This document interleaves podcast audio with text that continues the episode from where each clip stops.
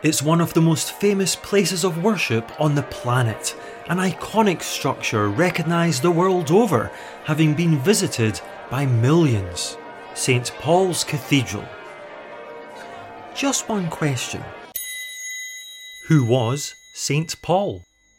St Paul, or Paul the Apostle, was born in the city of Tarsus around 5 AD in what is now modern Turkey and was known by two names his Jewish name Saul and the Roman name Paulus or Paul.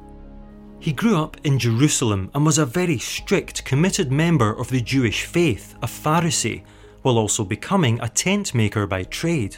Not without controversy, he admitted to participating beyond measure in the persecution of Christians, but all that would change on the road to Damascus when Paul would be converted from persecutor to devout follower. He reported to being blinded by a vision of Jesus, while also hearing the words of the Lord asking, Why do you persecute me? After his vision, he dedicated his life to spreading the Christian message, explaining that he was a servant of Jesus Christ, and his unexpected conversion to ardent Christian was due to the grace of God. St. Paul would go on to undertake tireless missionary work to spread the gospel, and his writings and epistles form a key section of the New Testament. He also helped people from all backgrounds across the Mediterranean world to enter into the emerging religion of Christianity.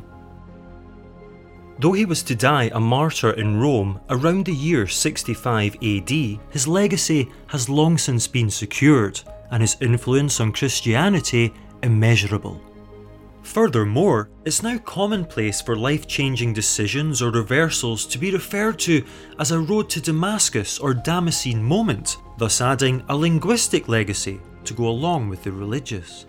A cathedral dedicated to St. Paul was founded on the present site in 604 AD by Mellitus, a monk on a mission from Rome, instigated by Pope Gregory the Great.